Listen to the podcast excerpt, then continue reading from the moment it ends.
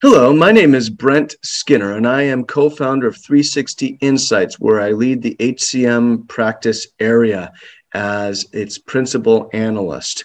And today we have as our guest on the latest episode of our video podcast, HR Tech Chat, Doug Dennerlein, who is CEO of BetterWorks. And BetterWorks is a company whose tagline is closing the loop between people, strategy, and results very much looking forward to my conversation with Doug, whose pedigree uh, and credentials are very formidable. And he has a lot of insight and wisdom to share around people enablement, performance management, goal setting, and all the rest. Welcome, Doug. You know, as people are returning to work and in, in this new work environment that we're all sitting inside of, people realize probably now more than ever, even though they probably realized it for the last 10 years, that the annual performance review process is pretty broken. You know, it's, it was created seven, literally 70 years ago for hierarchical organizations.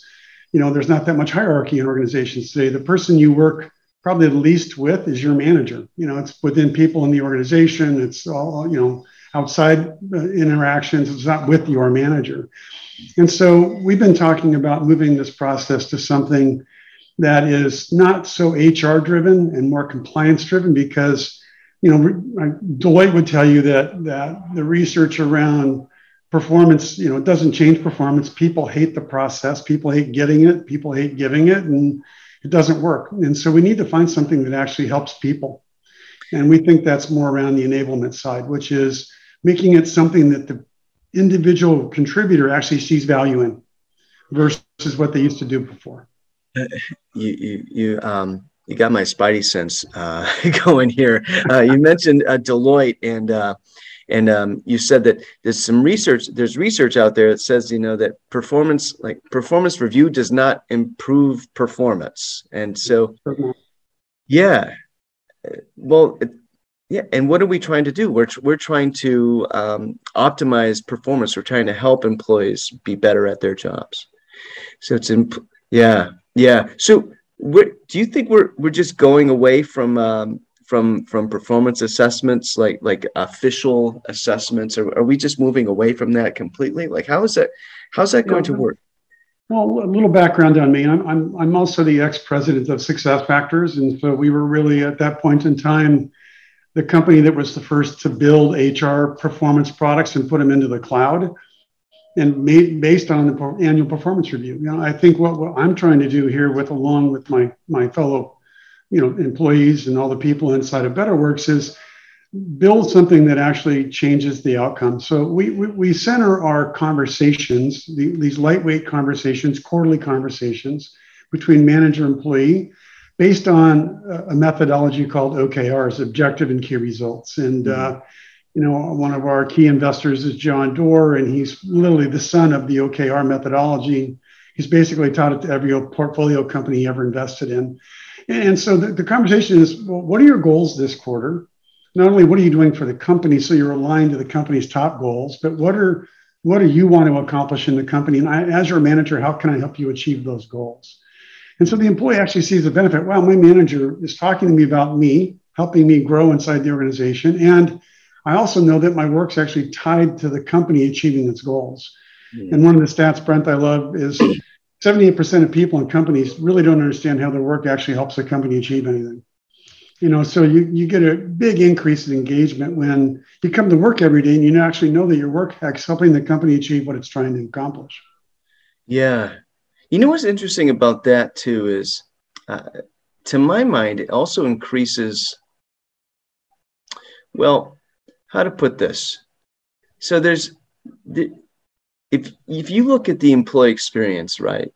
There's there's a lot of um, or employee engagement. It seems that a lot of companies where there's low employee engagement, I might just be sort of hypothesizing here, but I, I'd be surprised if I were wrong, if this were incorrect or inaccurate. It seems like a lot of companies where there's low employee engagement, there just is really not much um, appreciation on the employees' part for their contribution to the organization, and there's not enough attention paid by the organization to help employees feel good about or sort of positive uh, mm-hmm. informing to them of what their contribution is. is so so the, the OKR methodology, which I am familiar with, uh, it just on dawned on me now though that that that's that's sort of a built-in almost default employee engagement um, and uh, improvement approach.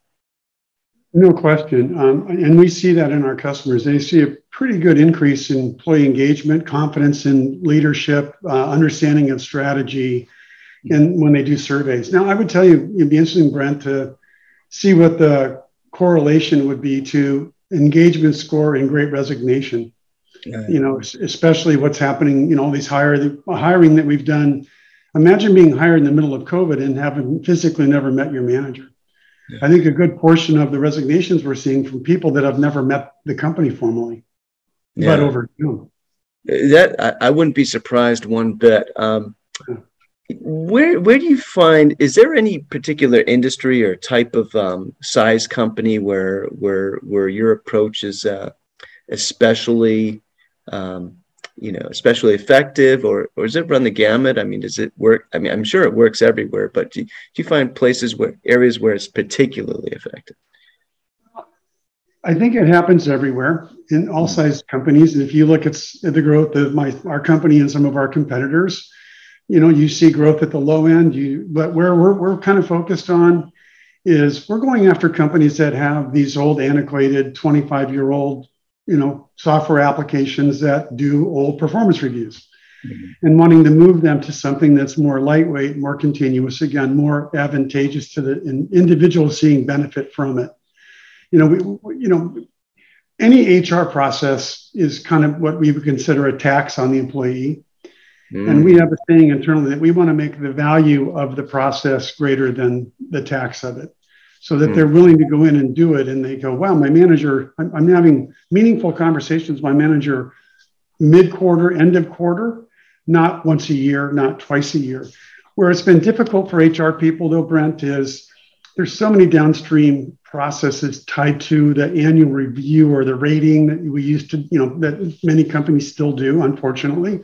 I'm a big believer in not rating people um, because I think in most cases you might have more performers in the top 10% or 15% and not telling the middle 75% you're just mediocre and we're not going to invest in you in the way we are to the people at the high end.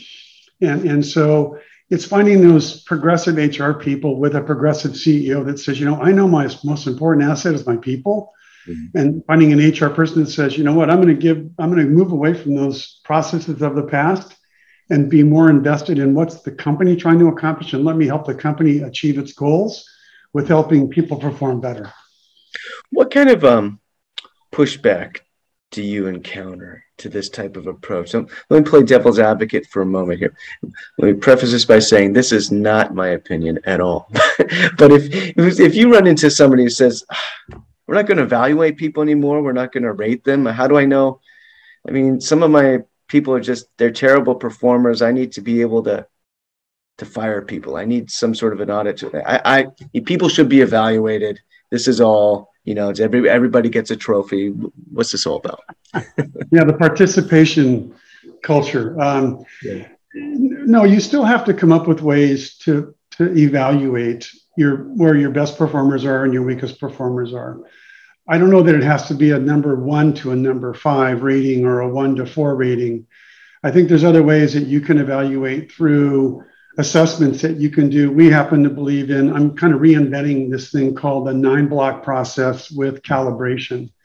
In the past, it's been very much, uh, um, you know, the notion is one of the axes is your ability to perform, uh, and the other axis is, you know, how much scale do you have as an individual inside the organization? So the nine block would be high performer ready to get a promotion. A one block would be non-performing. We should put them on a list to, you know, mm. to make sure that they either we either help them get to perform or, or they need to go find something else to do where they can perform better than they are here. And we used to do that based upon people coming into a room, the managers debating on who's better than their my employees are better than your employees and, and we're using all the data inside of our application around feedback, recognition, your goal attainment, all these different assets that sit inside of our product today to actually take that data and put you into the appropriate box in the nine block and then calibrate against that, but do it on based on somebody's performance, their body of work, not what you know the HR industry calls you know uh, this whole biased situation. It's you know who, who, who can debate the best about who's going to do well in the organization as an employee. Right. Recency bias, to call it. You, you, you walked right into, uh, and I'm glad you did, uh, something I wanted to, to, to, to just broach right here is that, you know, in the past, it seemed, you know, with performance reviews and, and uh, assessments, a lot of it feels political to employees, right? And, and it seems to me that the, the nine block assessment that you mentioned. Um, that can that can take a lot of that out of it right? You know and so it seems more uh, less confrontational less of a of, a, of an attack uh, and more of a um, of a even you know an, an, opportunity even for employees. And it also depends on the company. Um, you know I, have I've also been at cisco systems as an executive there where i had 6000 employees and some companies want to be fully transparent and show people where they land on a nine block. And other people and companies don't want to, you know, uh, because you can get a negative effect from this kind of effort as well.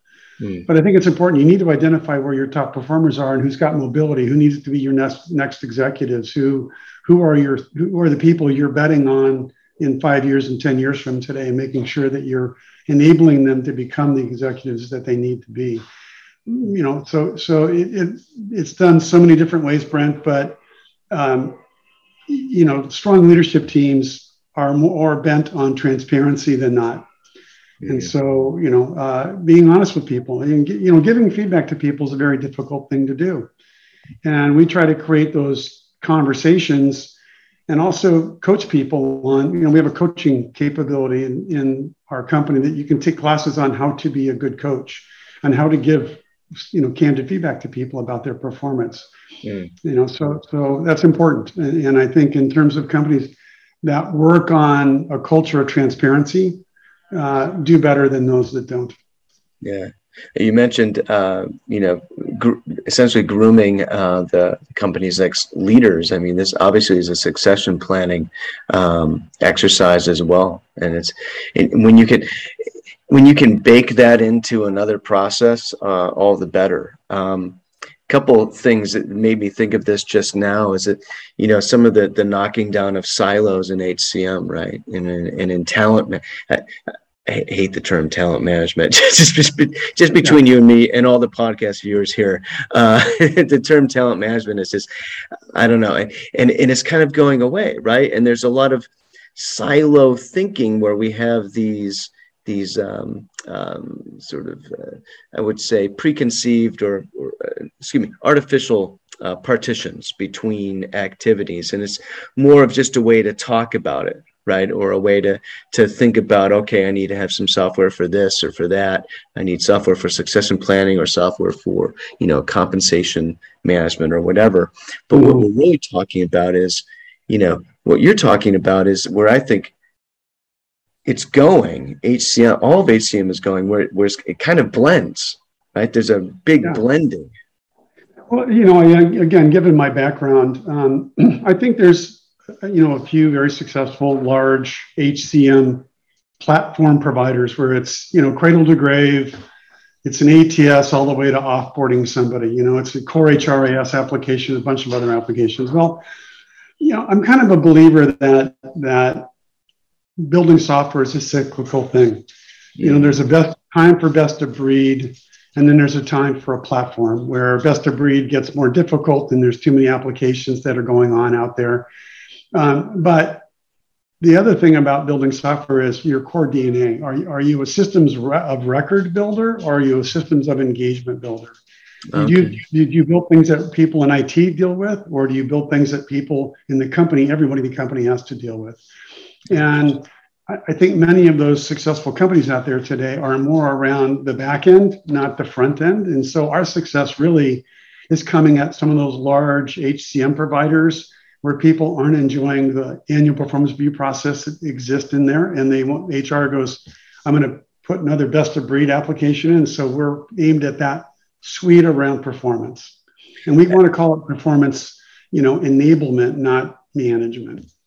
Yeah, there's that that word management again. We, we want to get away from that with whether it's in HCM or talent management performance, right? You want to get, and then I like the term enable, but you know what's interesting there, what you mentioned is, uh, you think about points, best of breed point solutions, right? I think a lot of folks there's sort of just an assumption or a reflexive, uh, you know, idea that okay, there's going to be the next breed of performance management point solutions or um, succession planning point solutions or uh, to a lesser extent you know maybe scheduling point solutions. I think that's a different animal wfm but at the same time no the new the new best of breed point solutions are are kind of doing away with the old siloed thinking which is which is really interesting. It's almost an over it's even though it's called a point solution it's actually an overlay.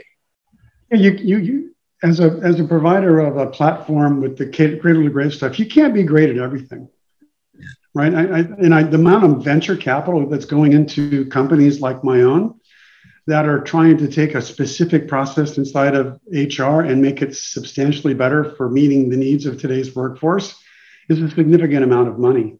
And I think what might happen a little different than the past two, Brent, is you know, in the day, we built software that was just monolithic. It was just a giant code base, and it was all mangled together. And every time you changed one thing, you had to test it across the platform. To building software in microservices now, we, we can you can take these best of breeds platforms in the future and go, well, they're the best, they're the best, they're the best, the best, and you can put those together quite easily in today's environment around building software because they're all microservices and you can just in, intertwine them together quite easily. Very different than the past where you kind of had to build everything. Uh, you know what's interesting there is, you know, and, and, there's a place there's a place for everyone. There's a there's a place for both approaches. But w- what you're describing is, and I know we're getting a little bit off the uh, the beaten path here, but it's super interesting. Um, is that that's an argument for for the sort of uh, well, there's the argument for sort of cradle to grave, end to end HCM suite, but then there's you know some of the emerging realities I think is uh, that you're describing there uh, are pointing toward a you know the other direction where maybe we're going to move away from these suites. Who knows? I mean, if you're if you're if a um, if you're a um, uh, platform system of record, excuse me, right?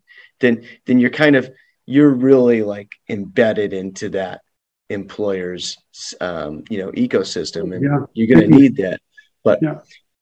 yeah i think there's some of that going you know i and this actually this is a little bit of a of a of a, a little bit of a of a leap but i want to go back to something um, we've talked about hr and uh, and performance uh, or your people enablement or or however we want to call it right what what is hr's role in the performance in performance enablement? What is HR's role in performance enablement?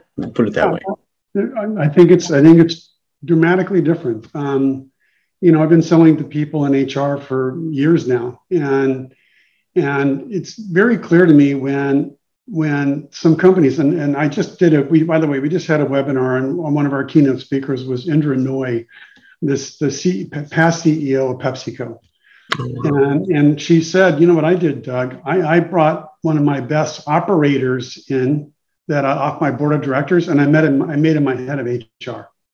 Oh, and, and by the way, I took my best operator in my company and made her the head of HR because it's it, it's moving. It's finding HR people that are really focused on the results the company's trying to accomplish, mm-hmm. and then enabling the processes internally to engage the employees to help them achieve those goals. It's not just to say, let me help you hire and fire and not get sued. It's about really being at the table and understanding what's going on in the business and helping them get there. This this fits in with one of, with one of our themes for 2022, and it's about um, bringing HR uh, out of the back office and to the front lines, right? And and and and you mentioned operations. We speaking with vendors, there are a lot of vendors where where they're where their technology, their solution, uh, you know, where it sits is is precisely where the employee uh, interacts with their manager, or where the employee needs to be armed with information or capability as they you know interact with the customers on the front lines. And right that's if you think of if you think of it spatially as hr being sort of this you know central function right? It, it typically is. It doesn't mean it has to act centrally all the time but it's you think about spatially that's far away just spatially from from over here right? Where where that actual employee experience is taking place. And so it seems to me that um, that HCM technology, we might not even call it HCM in the near future. I'm, I'm trying I'm trying to use some terms that people will understand here, but but, yeah. but at the same time, I'm so excited about how these terms are changing. But it seems to me that HCM is for is for everybody. It's not just for HR. We, we, again, that's what we're trying to do. We're trying to move that process into the hands as a benefit to the employee and making them control it. It's like you know, in our software, you go in in the and beginning of each quarter and you sit with your manager, write your goals, put in the application. And then middle of the quarter, you do a check-in and you do that through going in and answering a couple questions saying, you know, are you achieving your goals? What roadblocks have you hit? How can I help you remove those roadblocks? Are your goals correct? You know, maybe we maybe we, we focused on the wrong things this quarter and we need to redirect in the middle of the quarter. And again, that's a benefit to the employee. I'm having meaningful conversation with my manager about my work, not getting surprised at the end of the year that I got rated low in the company because my manager didn't have a clue what I do for work every day. Yeah. So again, it's moving the process into the hands. And especially in a big company, Brent, where they have HR business partners who are really are trying to help a function in the organization achieve its goals and are much closer to the business because they sit, even though they're line reporting to HR, they sit in the business next to their next to their client. Yeah. And we're giving them the tools to help them be do that successfully. Yeah. And and where what how does the HR person sort of sit in that in that scenario um, that that interaction with between the the manager and the employee that you just described like what's the evolving role of the hr person because it's you know there's it's always been that sort of that audit well not an audit trail but that sort of that uh, how do you say the enforcer or the you know when things get super bad for instance, right, between a given employee and and uh, and it's uh, his or her supervisor, right? That's when it kind of goes to HR, it gets escalated. So that when it when the interaction is super bad, all of a sudden HR comes in and right, and HR doesn't want to be just that. A lot of HR aspires to be sort of the inverse of it, the other side of the coin on that, the, the positivity and all of that. And when we think about how this stuff is moving farther and farther away spatially from HR, if, if we're going to, um, if we're going to accept that premise, and I don't even know if I, if I accept the premise myself, but if we're going to go with that, right, then how does, how does HR sit in that? Well, I, I mean, again, that, that that's the goal here is to get them out of being the enforcer of these processes, which is what they've been in the past. You know, they're bugging people to get it their you know the reviews done, and we're coming up against the deadline, or forcing people to get into a nine block you know room to have this conversation. It's if they feel terrible. With us, HR is not involved in that conversation. But at the backside of those quarterly conversations, we actually have these confidential questions that are between HR and the manager on things like what's the risk of loss of this person? What's the what's what's the opportunity for this person to be promoted in the organization? So not things the employee sees but it's getting hr involved the things that matter. There's also again what we're trying to do here brent too is use as much data science as we can and finally giving hr data to do their job. So as the intelligence inside of artificial intelligence gets better in the HR space thing, with things like natural language processing. We can actually do sentiment analysis based upon the conversational data manager and employer having in our application. And we can surface hotspots to the HR teams to say, hey, there's a really negative conversation happening with this manager and these five employees. You might want to get involved with that manager. And, and again, uh-huh. giving uh, not something they never had before. Now, it's not where it needs to be yet because of the the natural language processing capabilities, but we're working hard on it. Yeah, that that's that's key, right? So so so if I, if I were to sort of um, characterize this, right? So HR has become sort of a, a, coach, if you will, for for managers in their performance, um, in the in in their in their efforts, in managers' efforts to enable their people, to enable the performance of their people, right? And and and now we're we're back to that that sort of perennial, uh, very important and you know and obviously very applicable narrative that you know the the HR department needs you know applicable data needs you know actionable data data that's accurate um, and that's pr- uh, not only uh, predictive but maybe even prescriptive uh, analytics uh, associated with that so that it can be as useful to the um, the management function or, or the, the leadership the leadership function of the organization. Yeah but and that's true but we also you know, need to do things like you know build software that large organizations can do for auditability that can look back and say did the performance of this person and the firing of this person match you know those kinds of things that are mm-hmm. super important. Or or accessibility you know or permissions. There's a lot of sophistication in that software as well. But in the interaction between manager and employee that's what we're trying to move away from hr and through the application. As an example when you have this conversation in our application at the end of it, it, you basically check a box as the employee and as the manager saying, This actually occurred. I've had a conversation. We face to face, even in the application. You click a box that says it's actually occurred. And so we HR knows where those hotspots are, where these conversations aren't happening and are happening. And it's mm-hmm. through the technology that gives them that information.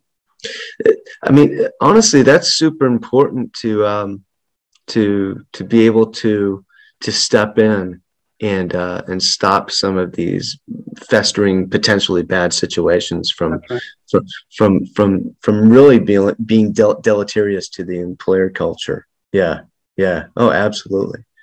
Um, future of work.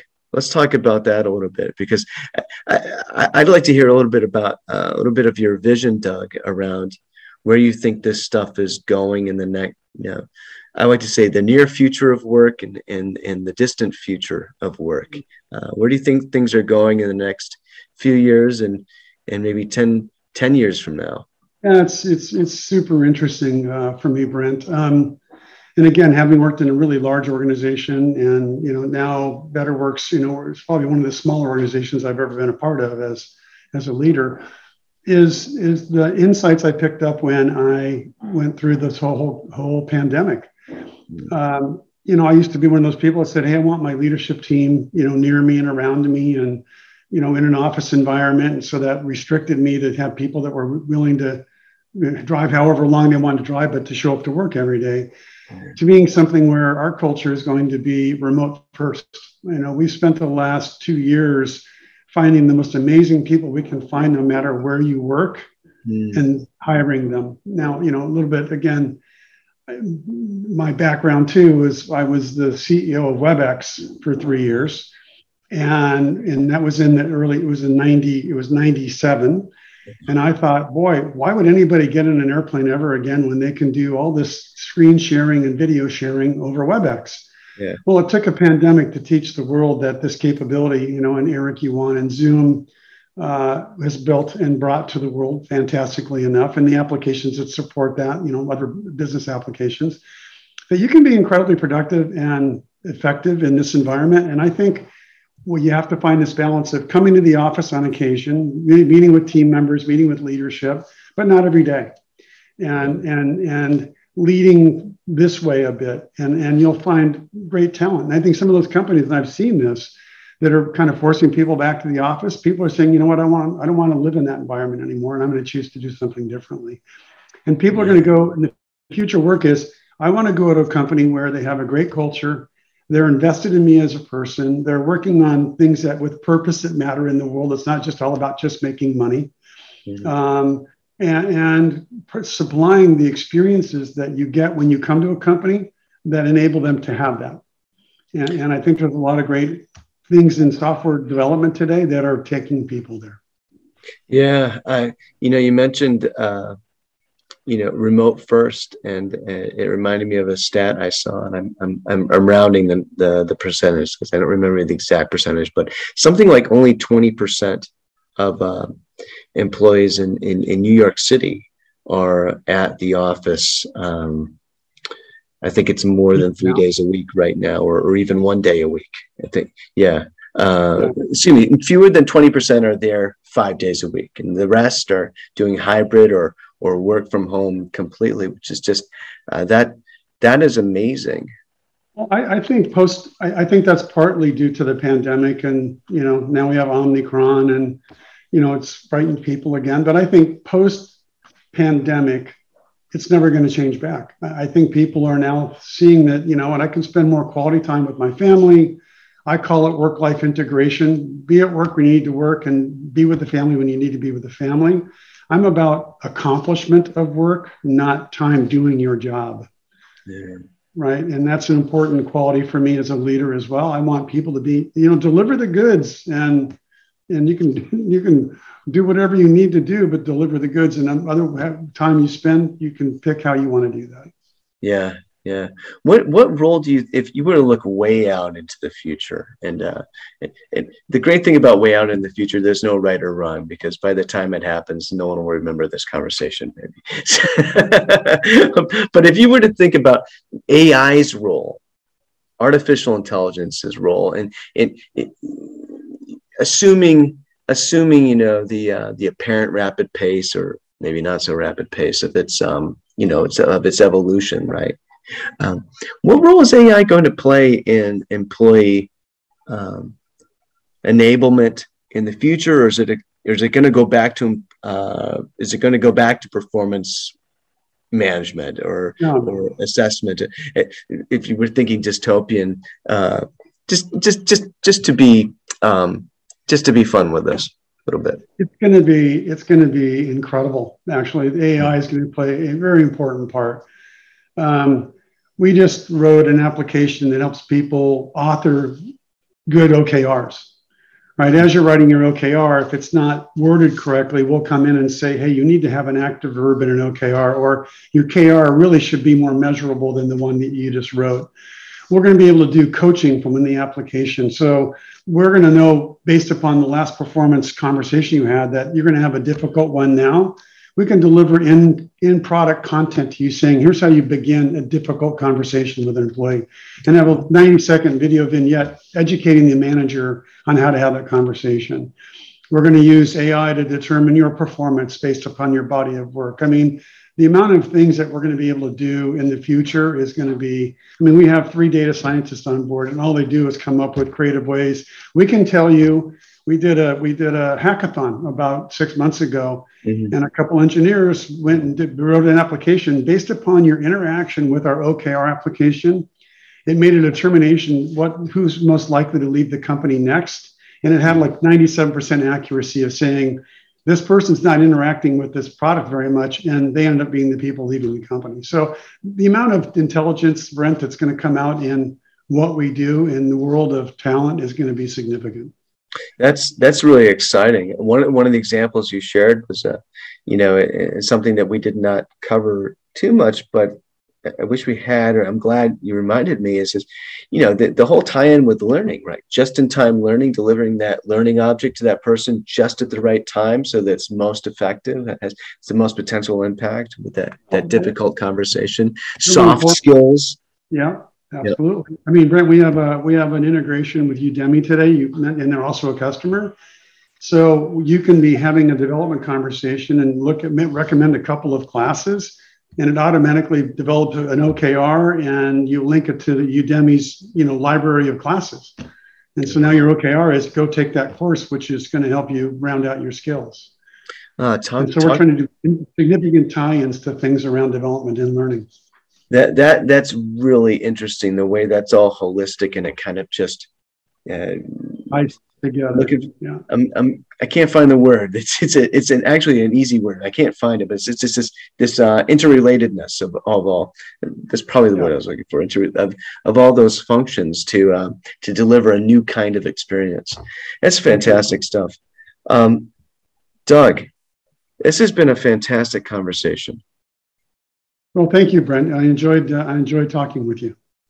Yeah, thank you so much for joining us on the podcast. Um, can't wait for this one to go live. This has been a fantastic conversation. Well, good. Take care. All the best to you. Thank you. You too, Doug. Bye bye. I know.